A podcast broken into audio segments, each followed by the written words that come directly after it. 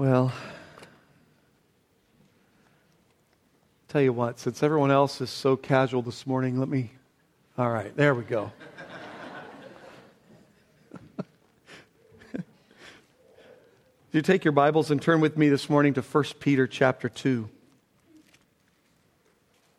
Coming back now to our study through the book of 1 Peter, of course, I was out for a number of weeks, spending time in Uganda, and then last week we were had the privilege of observing the Lord's table together, but this week we get the joy of stepping back into our study through the book of 1 Peter. We began this on the first Sunday of this year, and now today we come to the text that ends 1 Peter chapter 2, 1 Peter chapter 2 verses 18 through 25.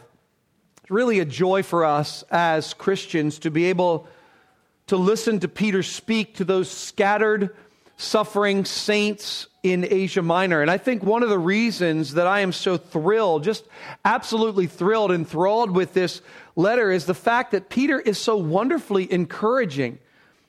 He is writing to these Christians and he reminds them that they are not saints by accident. He reminds them that neither are they scattered or suffering by accident. Actually, these things are in perfect accord with the plan and the purpose of Almighty God. Now, before we step into our text this morning, I, I just want to remind you of the theme of this letter. It's actually very important that you remember the theme of this letter, or else what is come today will really not make any sense to you. The theme of the letter is communicated back in chapter 2, verses 9 and 10. He says, But you are a chosen race, a royal priesthood, a holy nation a people for his own possession, that you may proclaim the excellencies of him who called you out of darkness into his marvelous light. You need to remember, friends, you and I need to remember this morning that when God made you a Christian, he did so for his purposes. And his purpose is primarily that you may proclaim the excellencies of him who called you out of darkness into his marvelous light. There you are, Peter says, in the outer reaches of the Roman Empire, and you're finding yourself dealing with the various discouragements, the difficulties, the hardships, the heartaches there in Asia Minor. But, dear ones, he says, you are not outside of the plan and the purpose of God. Very rightly, Peter could be saying the same thing, in fact, is saying the same thing to you and I this morning. Those who have come to faith in the Lord Jesus Christ have been sovereignly called out by God, wherever they may be, in order to proclaim his excellencies. When we studied that a number of weeks ago, we said that we are called to be like a billboard of sorts.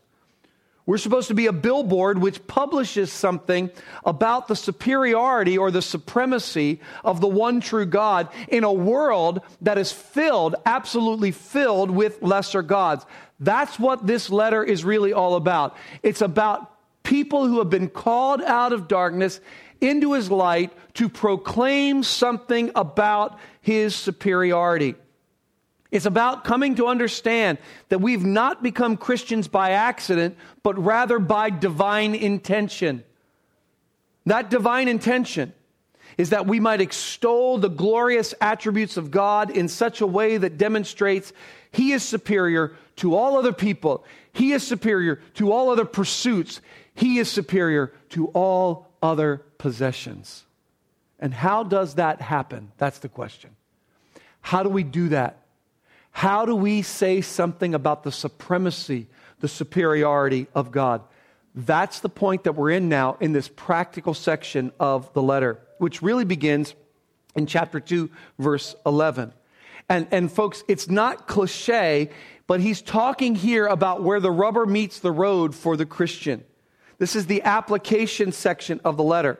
A few weeks ago, I told you that I suppose the rest of the letter could, could summarize, or really summarizes, the four ways in which we are billboards for the supremacy or the superiority, the excellencies of God.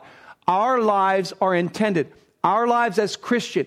If you are a genuine Christian today, our life is intended to advertise the superiority of the Almighty God we're called, we're chosen to publish his abounding excellence above and beyond, as I said, every other person, every other pursuit, and every other uh, possession. And that happens in four ways. What Peter does through the rest of the letter is he shows us the four ways that that can happen. He says, first of all, verses 11 and 12, it happens in your sanctification. It happens as you pursue a holy life. Your holy life trumpets the supremacy of God. Why? God is better than sin. Praise the Lord. God is better than sin. God is better than giving into the passions of your flesh. You proclaim, I proclaim something of His supremacy in our day to day holy living, our sanctification. But a couple of weeks ago, then, we came to the next section, which begins in verse 13, where we not only learn that we proclaim something of the supremacy of God through our sanctification, but we proclaim something of the supremacy of God through our submission. Our submission. It's our willing submission to governing authorities. Listen, go back. If you weren't here or if you've forgotten, go back and listen to that again. It's very important. It is our submission to, uh, our willing submission to governing authorities by which we say something about the supremacy of God. And that theme of submission continues to our text today. He says, You say something about the supremacy of God through your sanctification, through your submission, through your suffering, which is going to be introduced to us today as well, and then finally, to, uh, by your serving. I want you to look at the text today, verses 18 through 25. This is not going to be the only day that we're in this text. We're going to be here for a little while. So don't be concerned that we're trying to take a big section and think you might not get all of it out. We're going to get everything that's here. Believe me, we're going to get everything that's here. Look at verse 18. Servants, be subject to your masters with all respect, not only to the good and gentle, but also to the unjust. For this is a gracious thing when, mindful of God, one endures sorrows while suffering unjustly. For what credit is it if, when you sin and are beaten for it, you endure? But if when you do good and suffer for, for it, uh, but if when you do good and suffer for it, you endure, this is a gracious thing in the sight of God. For to this you have been called, because Christ also suffered for you, leaving you an example so that you might follow in his steps. He committed no sin, neither was deceit found in his mouth. When he was reviled, he did not revile in return.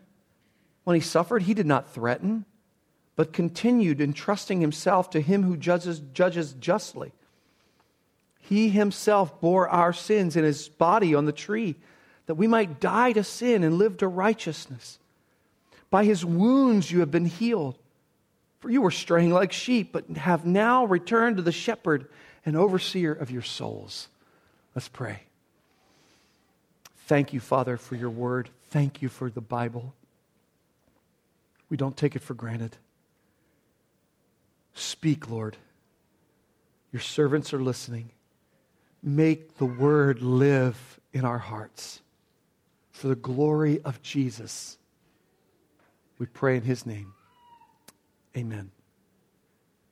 This morning, we'll find that this text has one great idea, one big thing. What is it? That Christians are to do good even if it means suffering for it. Right? That's the big idea. Christians are to do good even if it means suffering for it. And that theme shines through in four features of this text. There are four features I'm going to point out to you in this text. Verse 18, you notice it begins with an exhortation. He's like this command. He, he prescribes this command. He exhorts them. And then verses 19 and 20 we see an encouragement. He provides this encouragement. Goes from an exhortation to an encouragement that he provides. 21 through 24 obviously gives an example. We all saw that with the text we just wrote. He, he presents this example. The example is the Lord Jesus Christ. And then he ends verses 24 and 25 with showing us the end that is planned. In other words, the, the, the intent, the goal, the end that has been planned for this kind of exhortation that he gives. Let's look First of all, at the exhortation he prescribes in verse 18. What is this exhortation? he is exhorting, you see it very clearly. He's continuing on in the thought of this idea of submission that we looked at in verses 13 through 17 a couple of times ago. He's continuing on in this, this issue of submission, and he is exhorting servants to be submitting. Servants must submit. As Christians, we learned last time we were together in 1 Peter that we, according to verse 16, are primarily, primarily servants of God. And as such, we are called to honor everyone, love the brotherhood, fear God, honor the king. Now, there's a practical way that that's accomplished. How is it that we honor everyone, love the brotherhood, fear God, honor the emperor. The practical way that is to, this, that's to be accomplished here is by those servants. Now, that word servants is not the, the term doulos, which is typically translated slave. This is the word that is that, that's probably better translated house slave or house servant. Those house servants who are serving human masters. The way that you do these things is by those house servants who are serving masters subject themselves to their masters. It is eminently practical what Peter is talking about here. Peter is talking to Christians and many of them are house slaves. Many of them are dependent for their livelihood on a master. Now, there are a number of ways that they could have come into this service. But the point is that they are to remain serving their master. In other words, just because they become a Christian doesn't mean they're to disregard their masters. The same is true when he talked about our responsibility to human government. We can't just say, oh, I'm a Christian now, so my real home is not here, it's in heaven, so I'm going to disregard human law. Remember, we, we said you can't do that. We are actually supposed to use our heavenly citizenship to speak of something of the greatness of our God. And the same is true when it comes to the practical issues of our day to day role in the world. Why? Because of this. Notice what he says Servants be subject to your masters, and then this prepositional phrase, with all respect. The word translated respect is the Greek word phobos. And it's almost always used of fearing God. I think the ESV translation here, with all respect, is kind of unfortunate because that word fear is never used to speak of our fear before men. It's almost always used to speak of our fear of God. Chapter 2, verse 17, we're called to fear God. Chapter 2, verse 19, he speaks of one who is mindful of God. In other words, the reason that we are called to live this life of submission is because we fear God. What do I mean? Look back with me to the book of Colossians. Go to Colossians chapter 3 for just a moment. And I think you'll have a picture of what this is really talking about here. Colossians chapter 3, begin reading in verse 22. Colossians chapter 3, verse 22. Now, in this case, Paul does use the word doulos, which speaks of just a slave. And he says, Slaves in verse 22. Slaves, obey in everything those who are your earthly masters, not by way of eye service as people pleasers, but with sincerity of heart. Here it is fearing the Lord. How do you fear the Lord? By this whatever you do, work heartily as for the Lord and not for men. Don't, don't fear men, is what he's saying. Know that from the Lord you will receive the inheritance of your, as your reward. You are serving the Lord Christ. The wrongdoer will be paid back for the wrong he has done, for there is no partiality. We're not exhorted to fear man, but rather we're exhorted to fear God we are called to willingly continue to subject ourselves to human masters. Why? Because we fear God.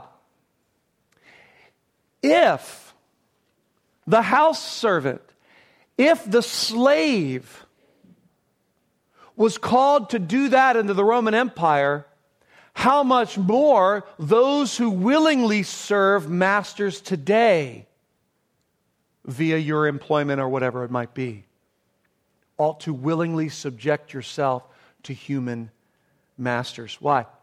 Because we realize that we are always in the sight of God, right?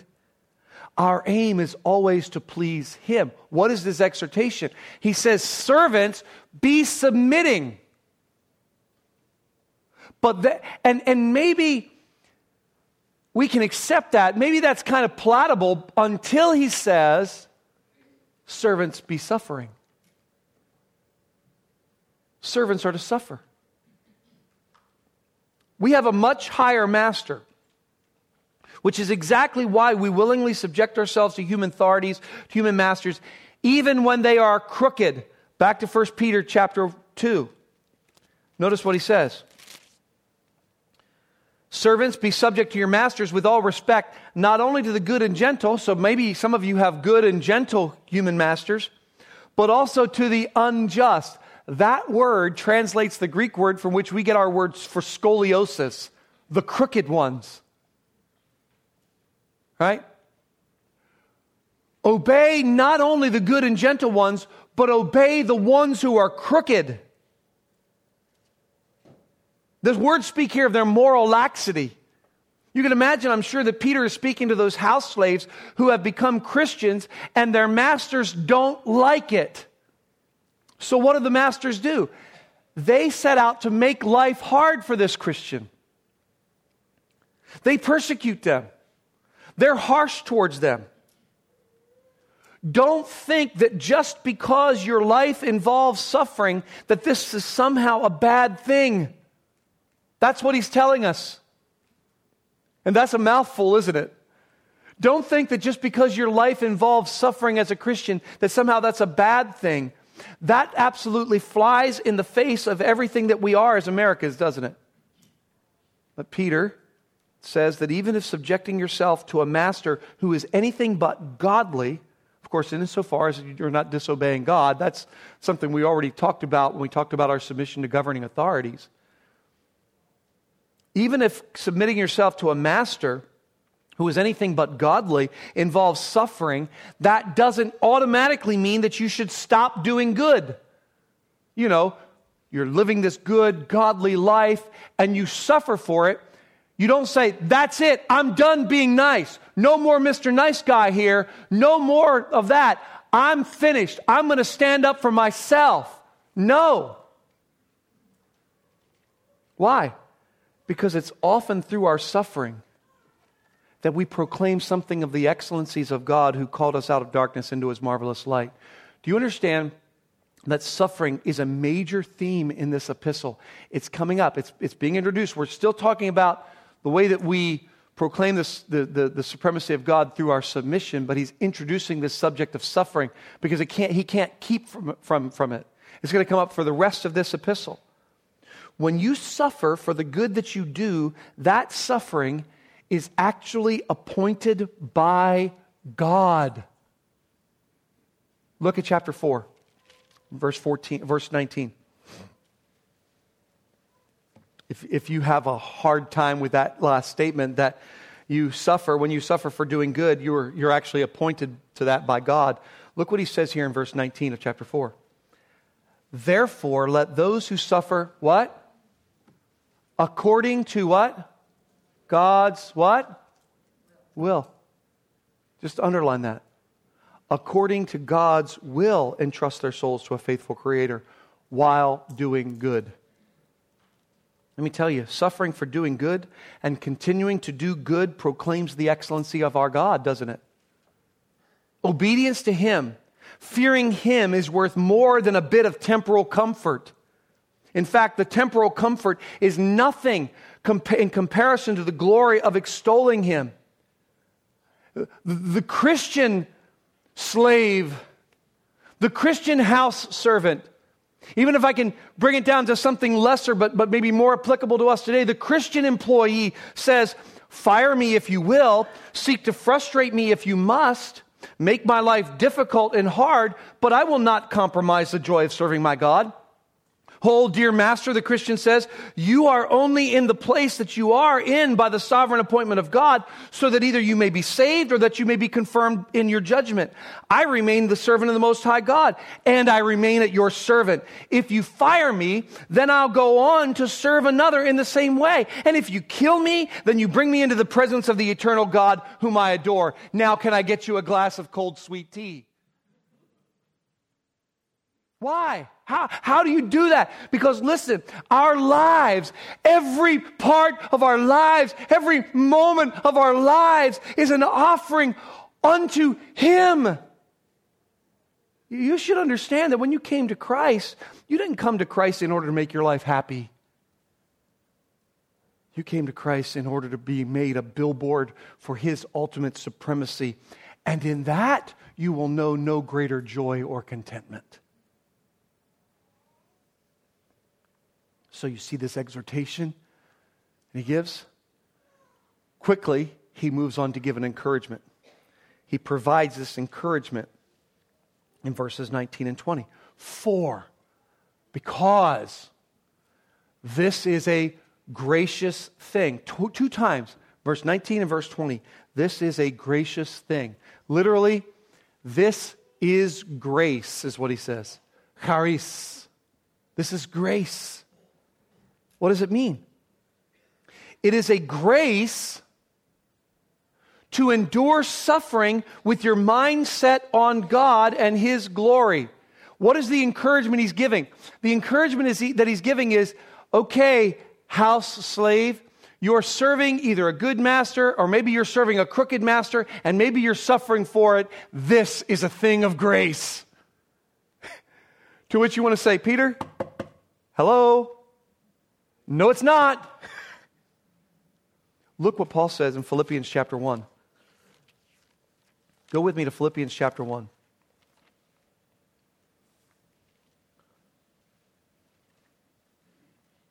Philippians chapter 1, verse 29.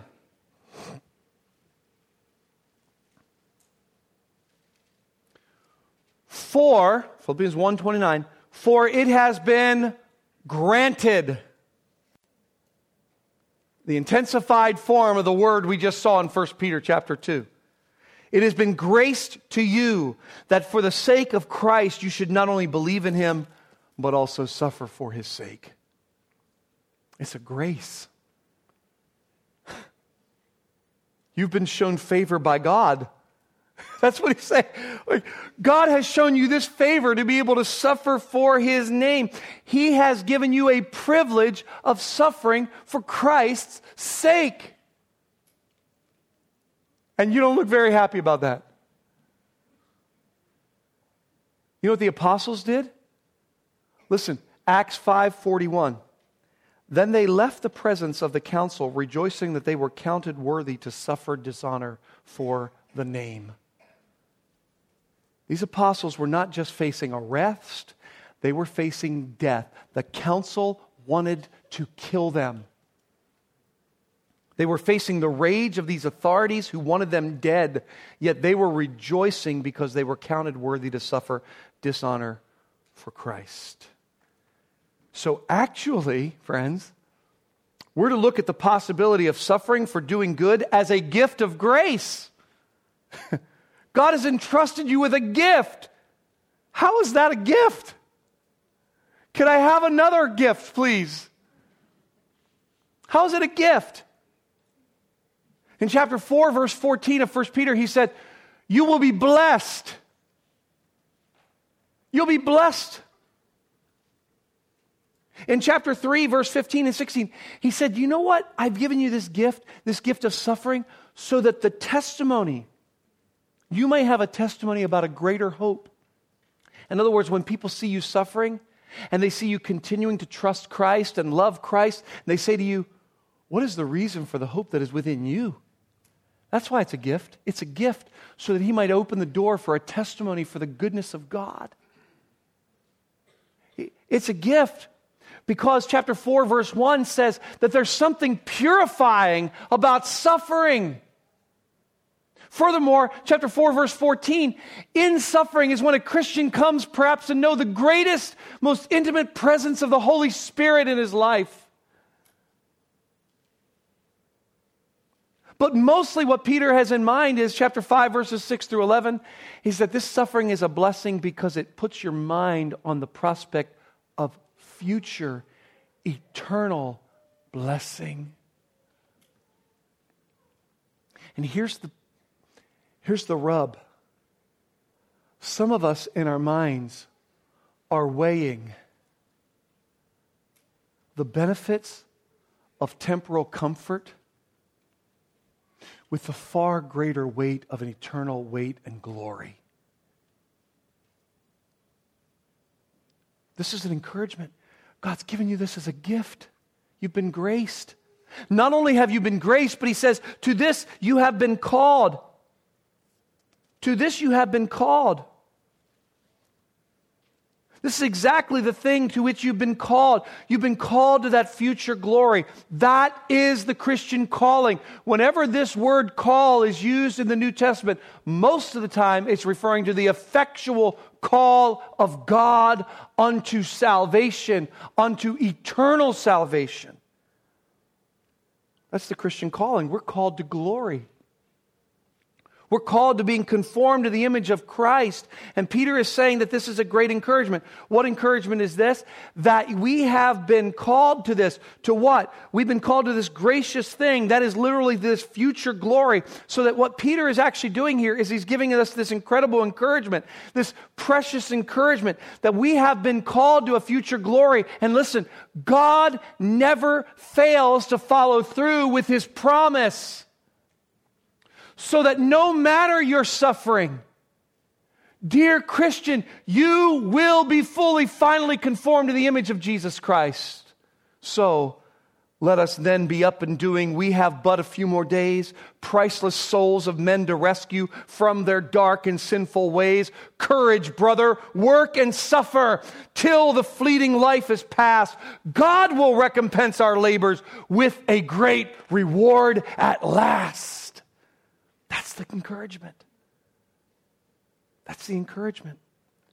Tom Schreiner said so, what Peter said here was that believers are called to experience their final reward through enduring suffering. Suffering, in other words, is not a detour by which believers receive the inheritance to which they are called, it is God's appointed means for receiving the inheritance. That's the encouragement. That, that suffering that you endure and you keep doing good, even though maybe every fiber of your fleshly being tells you to rebel and revile and return and curse back, that suffering is a gift from God, reminding you that nothing will ever stop God from completing His work in you and through you for His glory. That's what He says. Then He presents us this wonderful example. If that, that encouragement is not enough, he presents us this example the example of the Lord Jesus Christ in verses 21 through 24 of 1 Peter chapter 2. I, I really am praising the Lord for this, that our minds and our hearts and our eyes are immediately pointed to the Lord Jesus Christ as, and his, his wonderful example. This is just marvelous to me. Notice what he does. He points first to what Christ, as an example, did not do. Verse 21 For to this you have been called, because Christ also suffered for you, leaving you an example so that you might follow in his footsteps. What's his example? What he did not do. Verse 23. When he was reviled, he what? He did not revile in return. When he suffered, he did not threaten, but continued entrusting himself to him who judges justly. He didn't sin. He didn't deceive. He didn't revile when he was reviled. He didn't threaten when he was suffering. Can you imagine this? We're just looking briefly now. We're going to come back to this in coming weeks to get some of the more details later. But I want you to see how it's being used in the context. Jesus didn't lie, steal, or cheat. He didn't curse and make all kinds of threatening gestures or intimidating remarks against those who sought to kill him. That's the example. Don't stop doing good even though you serve a crooked boss. If I can just put it for today's idea and understanding. Don't stop doing good. Don't get fed up and quit and give in. Why? Just look to what Christ didn't do. And then look to what he did do. What did he do? But, verse 23, continued entrusting himself to him who judges justly. I love that word, entrusting. The word is basically means to hand over to the power of another.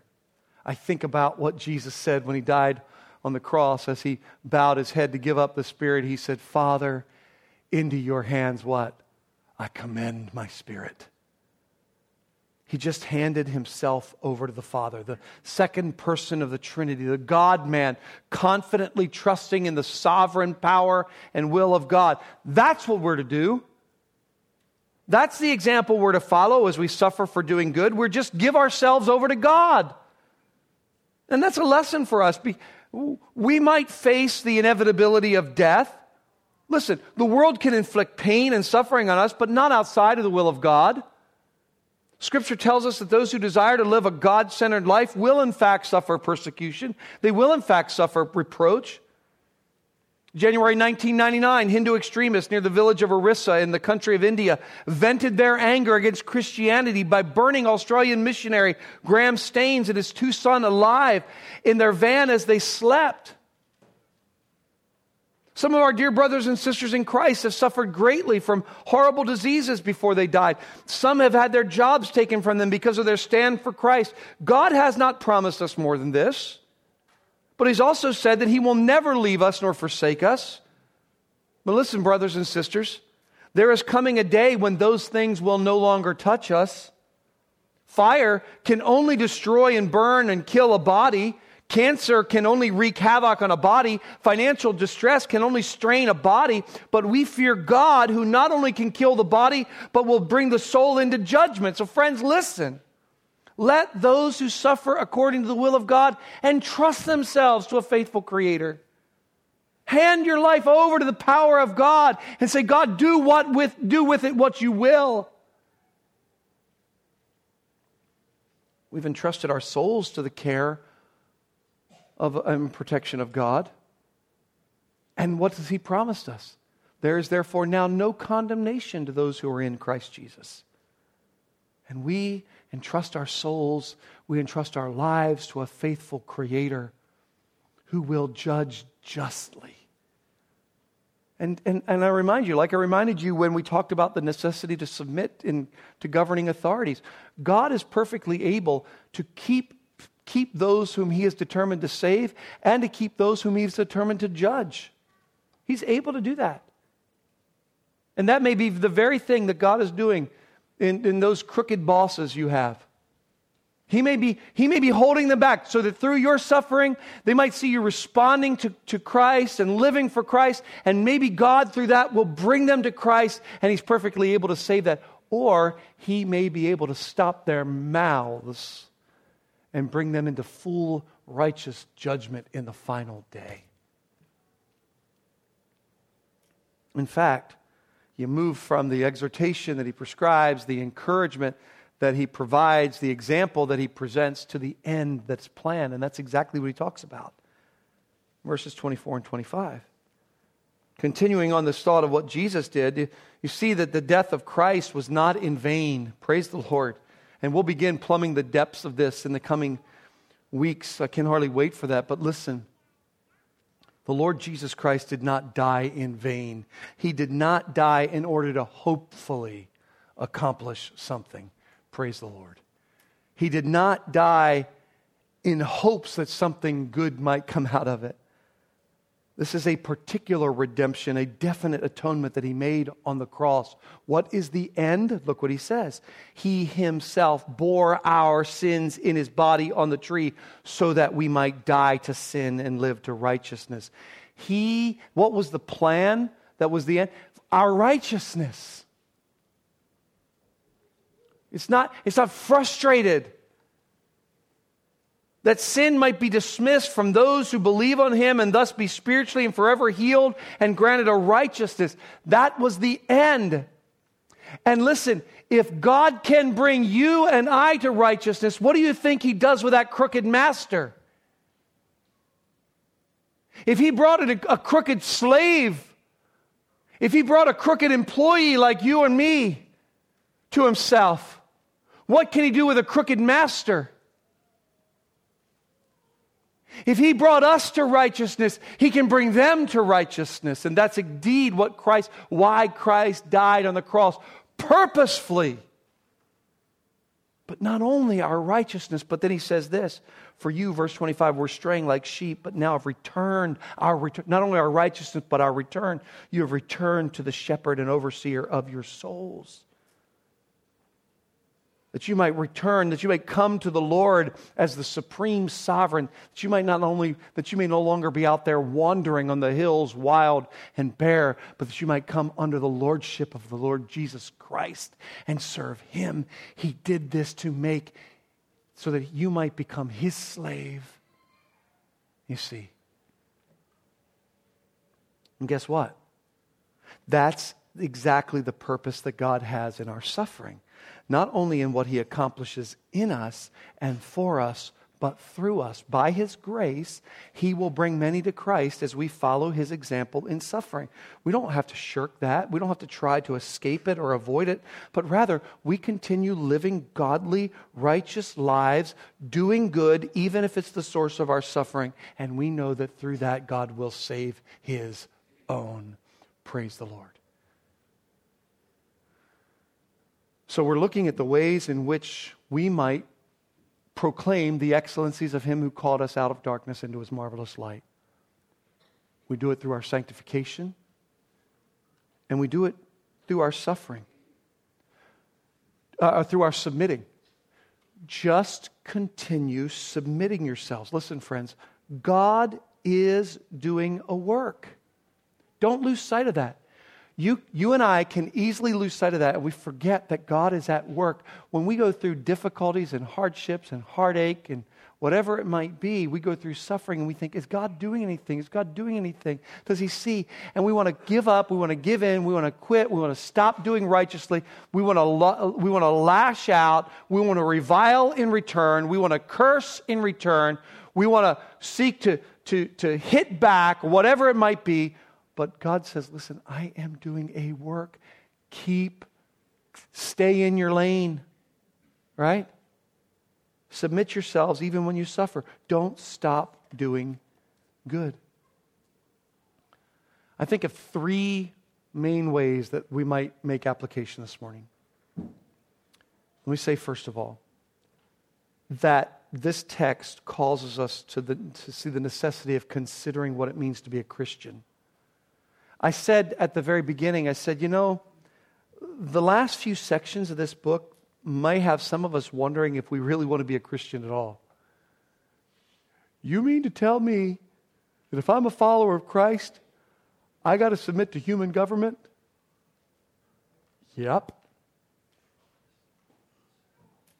You mean to tell me if I'm going to be a Christian, I need to submit myself and keep doing good even though I'm suffering in my my employment, whatever my.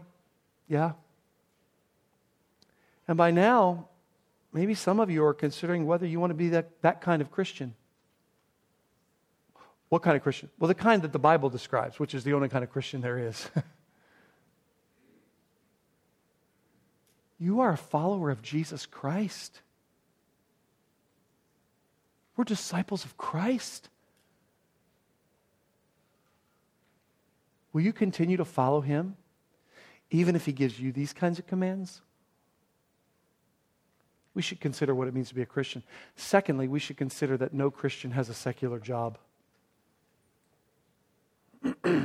John MacArthur said this Let me give you the bottom line. Not one person in this place has a secular job. You do not have a secular job. All you have is a mission field. You don't have a secular job. You have a spiritual calling, and your calling is to reach the people where God has placed you, and you never do anything to demonstrate anger, hostility, dissatisfaction, discontent, pride, ego, or selfishness. We all offer every day spiritual sacrifices to God in our work, and we are called to evangelize, and so we must submit and show that we are dutiful and faithful and loyal and obedient and conscientious and anxious and willing, and that we serve our employer as if we were serving Christ, you do not have a secular job. You are in full time service every day. We must consider what it means to be a Christian. We must consider that no Christian has a secular job. And lastly, we must consider Christ. Don't you love how the writer of Hebrews finishes his letter and he says, looking unto what? Or who?